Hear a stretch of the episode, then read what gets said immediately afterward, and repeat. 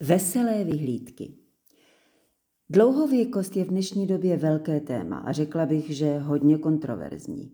Rozděluje lidi skoro stejně jako politické názory. Já osobně to cítím asi takhle.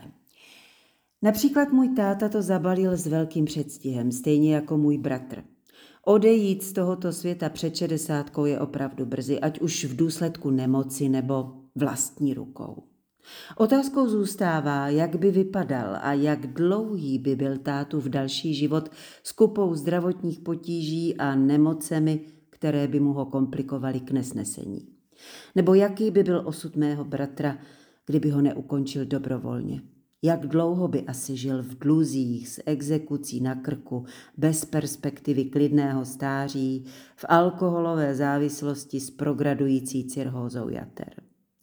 Oproti tomu se neustále zvyšuje věková hranice seniorů, kterým se za našich mladých časů říkalo výhradně důchodci, nebo možná na nejvýš penzisti, aby to znělo lépe. Je až s podivem, kolik z nich překročí dnes bez větších problémů devadesátku. Třeba zrovna moje tchyně.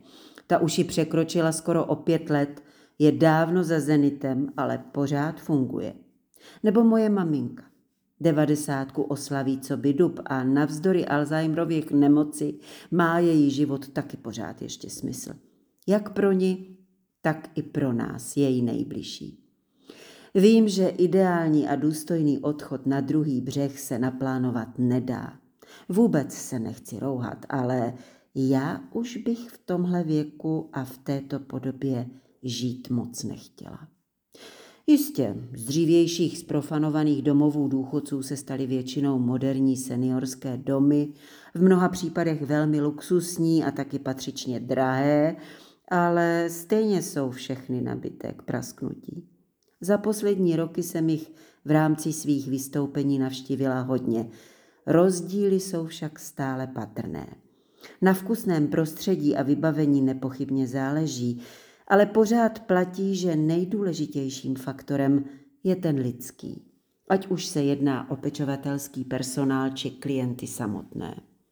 Někde sedí v první řadě hezky oblečené, usměvavé babičky s čerstvou foukanou, jinde na vás ke konci představení padá úzkost z pohledu na koncentraci stáří a bezmoci.